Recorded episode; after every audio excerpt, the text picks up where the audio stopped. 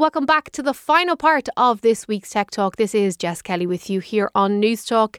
In just a few minutes' time, we're going to hear how your business can help raise vital funds for sick children here in Ireland.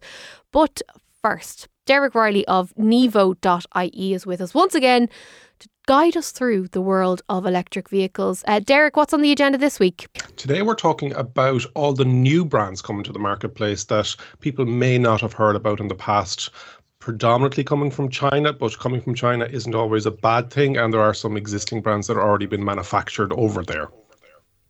Okay, now when you say brands that we may not, is it like ones that we've never heard of or just don't hear as much? Like they're not as prominent as, say, like Nissan and all those ones? So if I said to you Maxus, BYD, and Ora, would you know of those names? Are they not Elon Musk's kids? No. so bra- brands that are now Max. We'll go through each one, uh, but brands that predominantly wouldn't have been in the passenger car market ever in Ireland, uh, and there's more coming. But these are the three newest ones on the market here in Ireland. Okay, where do we start? Probably Maxus. It's one that has been on the road. So it was originally called LDV. It's been brought in by the Harris Motor Group there in Dublin, and they have the rights to the UK and Ireland um, right-hand drive markets. So they're they're servicing the UK market as well. So Maxus, originally LDV, now Maxus, and they would have predominantly have been in the light commercial vehicles and van section. So you'll see Maxus vans the, on post postal services use a lot of their electric vans and they said, okay, there's a lot of interest in this electric vehicle thing. We're going to get into passenger cars. And what they've done is they've come out with a luxury people mover called the Maxus Mifa 9, which is a six and seven seater if you want to move people from A to B in style, uh, internally and externally, uh, this is what's going to get you there. Like so, like a shuttle service, etc., etc. So it is, um, it's a large vehicle, and I, have sent Jess pictures of what we're talking about today, so she doesn't have to imagine it.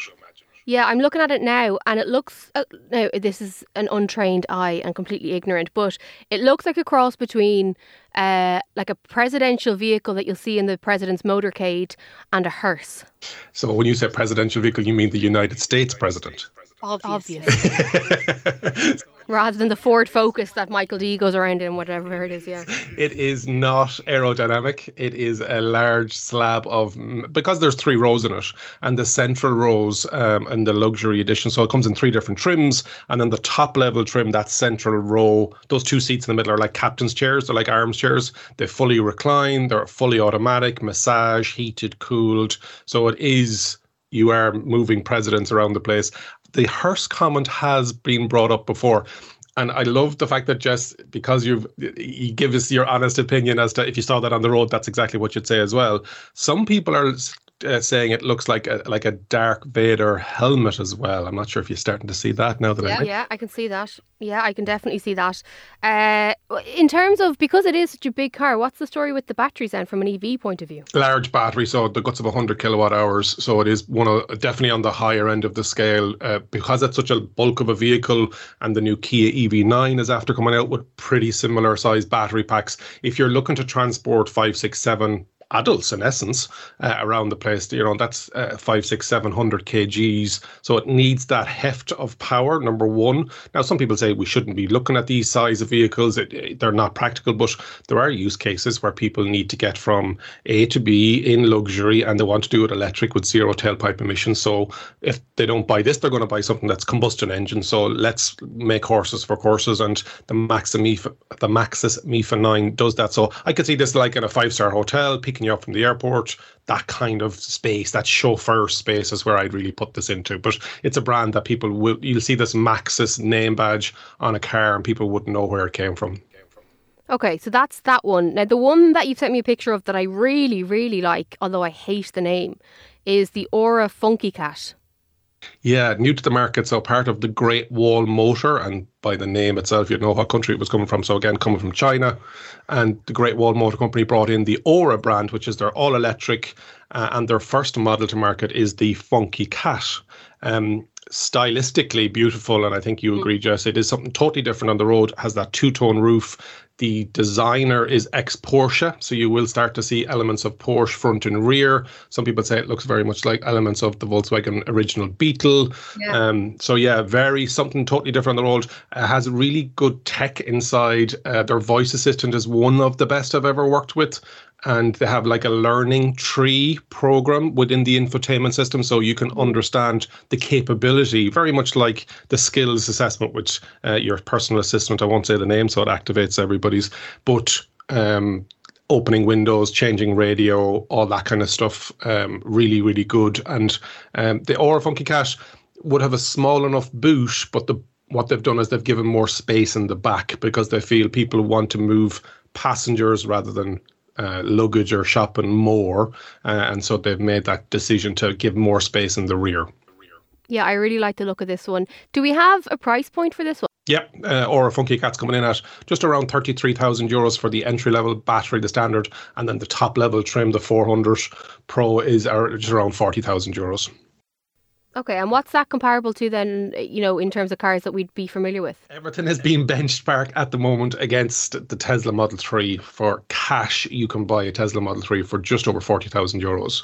Uh, but you're in the same kind of neck of the woods as a Kia Niro EV, uh, a Hyundai Kona EV, uh, Renault Megane. So you're, you're that SUV, that size SUV, you're up against that kind of um, historical legacy automakers and those their price points. But everybody that I talk to now about electric vehicles on Nevo, they're like, oh, oh, that's the same price as a Tesla Model 3, or it's five grand below or five grand above. And so yeah. people are using that now as the benchmark because that Tesla price is fluctuating so much. They're they're changing the price on a on a monthly basis.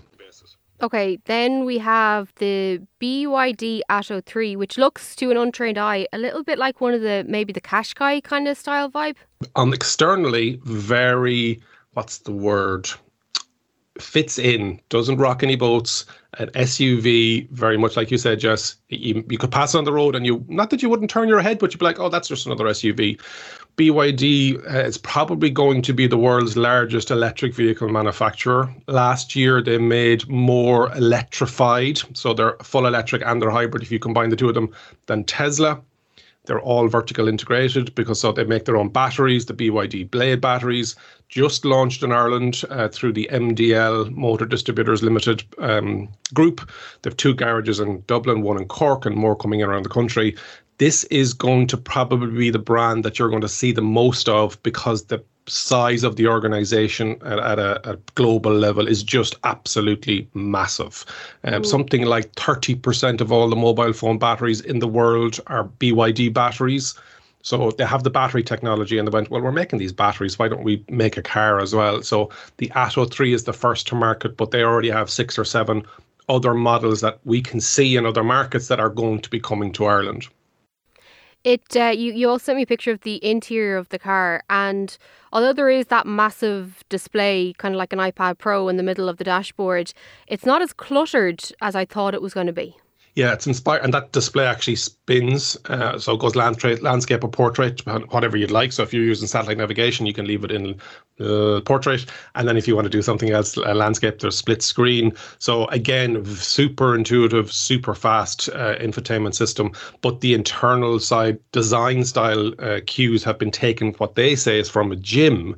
So if you look underneath that screen, you'll see these vertical discs. They they say that they're inspired by free weights. That's the actual Ventil system the door handles are something else in the gym, and so they've the ha- the actual um, mode selector is a, is a handle in the middle of the center console. But yeah, it's something totally refreshing internally. You wouldn't think, looking at it from the outside, uh, that it had anything to shout about, but internally it is uh, nothing else like it in the marketplace. And the BYD brand is, as I say, is probably going to be the biggest car manufacturer, electric vehicle manufacturer uh, in the coming years. Uh, the last time we spoke, uh, we touched upon you know the the grants and the changes to the grants and all the rest, but also we spoke about the uh, demand for EVs and the supply of EVs.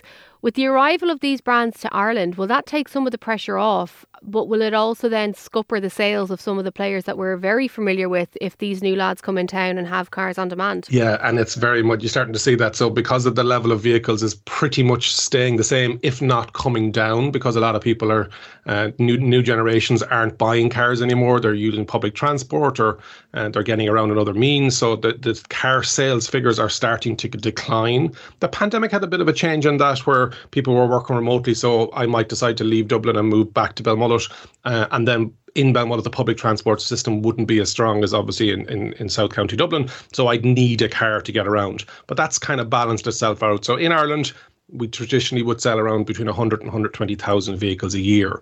So that's not going to increase. It's going to stay the same, if not decline. So these new brands coming in, to your point, is that it's really conquest. It's going to take market share from somebody else. Uh, and so what we're starting to see is, yes, all the other brands were saying, oh, we can't get the models, we can't get the models. Now that these brands from China uh, for these three examples, but we will be looking at Vietnamese brands potentially coming to Ireland and South Korean brands coming to Ireland, like Genesis potentially. Um, yeah, they're definitely going to start taking market share. So the incumbents and the legacy automakers are saying, "Oh God, we need to get stock fast because if we don't have it, and Jess is looking for a new car, she's going to go and buy from BYD, and that's going to be her car for the next three or four years, and then she'll be a BYD customer, and we're going to have to try and win her back." Yeah. If she's happy with the dealership, if she's happy with the car, happy with the servicing, etc., etc., why would you go back? And so, yeah, there is a couple of, and you can see some um, traditional dealerships doing EV sales, EV promotions to say, we have stock. If you want vehicles, we have them here. You can see exactly what we have on the forecourt. If Jess is looking for a purple car with a green interior, you'd have to wait six, eight, 12 months. But if you want a blue car with a cream interior, it's sitting here and, and we're happy to work with you on, on a finance package. Interesting stuff. Yeah, look, they are definitely interesting to look at. We will share pictures if you want to go and have a snoop. Uh, I'd love to know what you think. You can email techtalk at newstalk.com. Uh, Derek Reilly from Nevo.ie, as always, thanks so much for your time. Thanks, Jess. Now, every day, sick children here in Ireland undergo treatment for a range of issues, problems, and illnesses.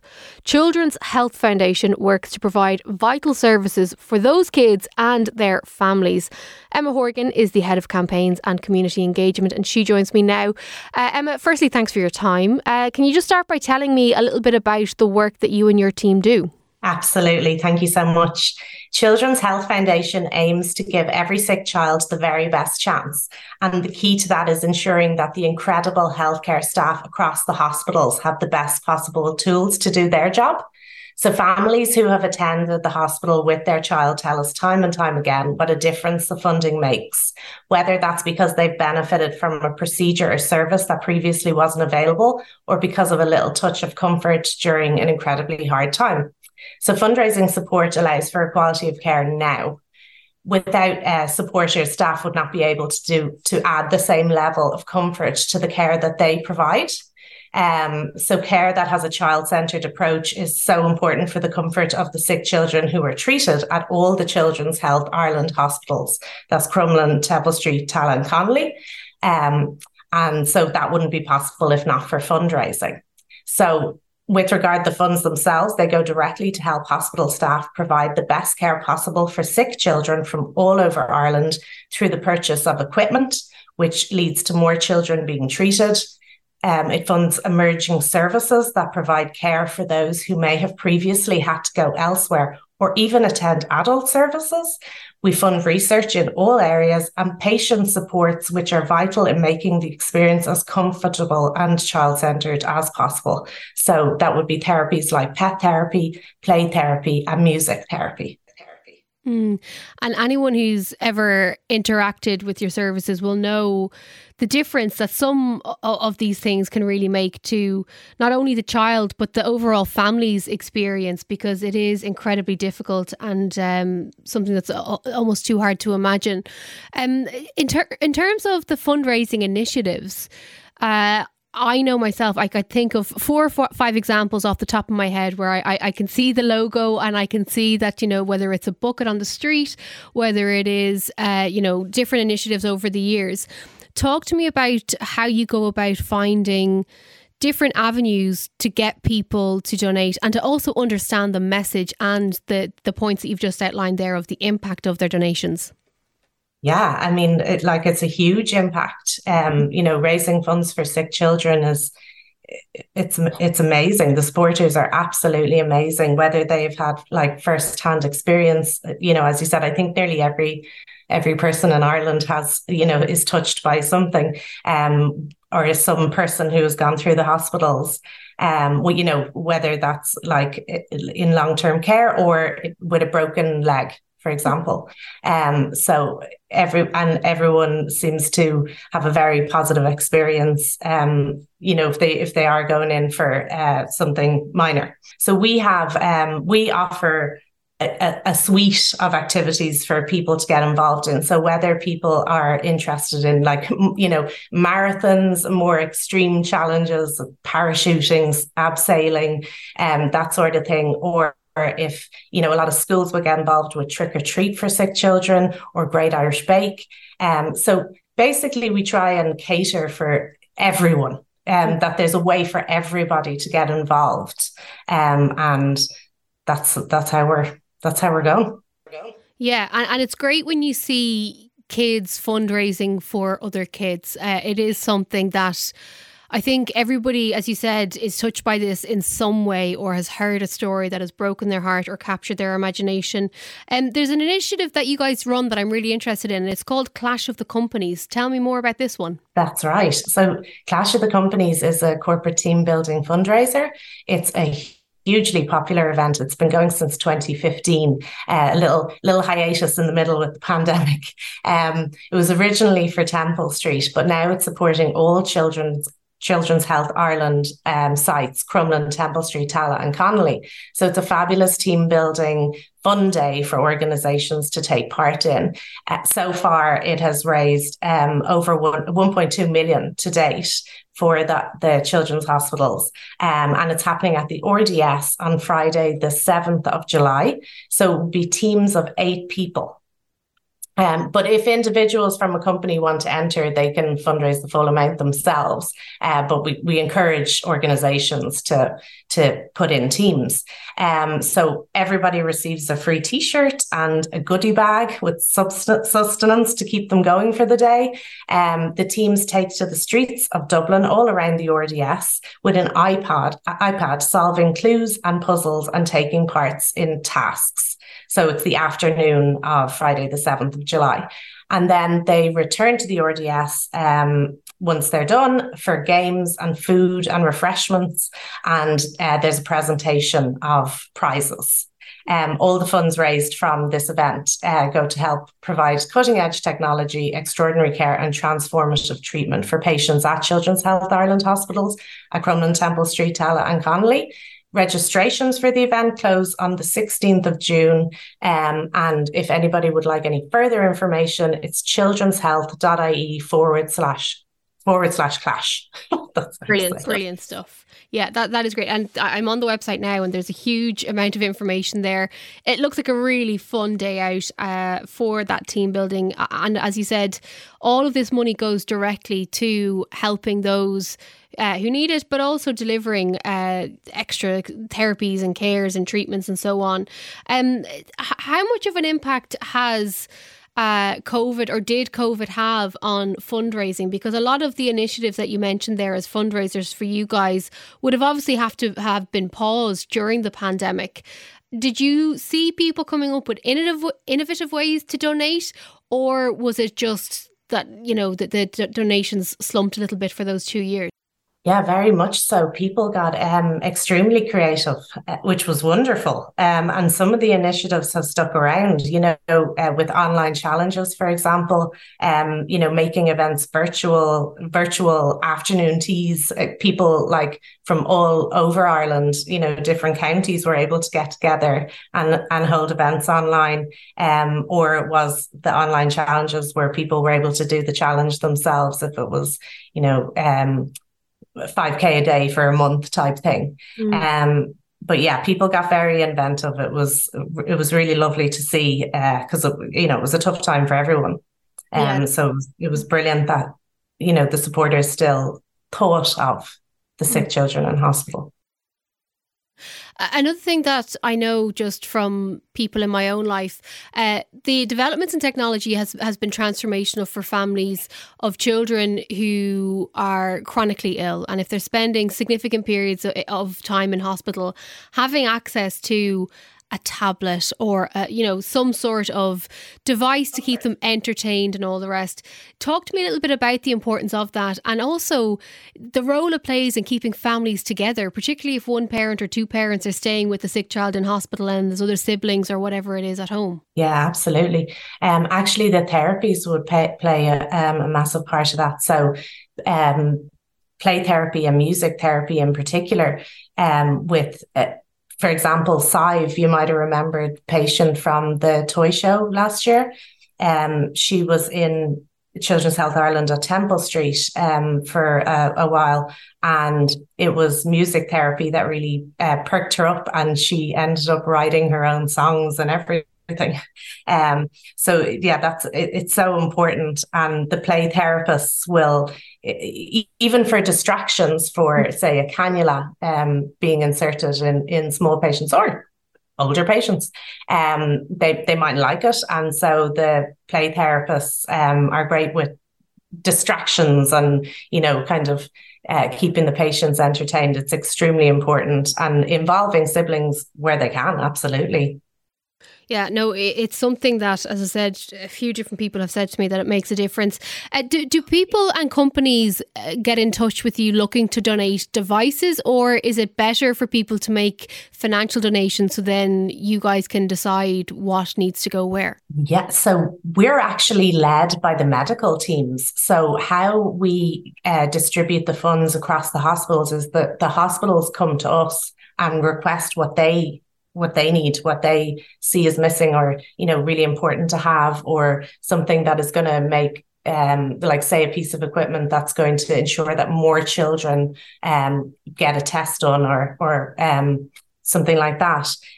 So they actually know what they need, mm-hmm. and then we fund that. So we're led by the medical teams.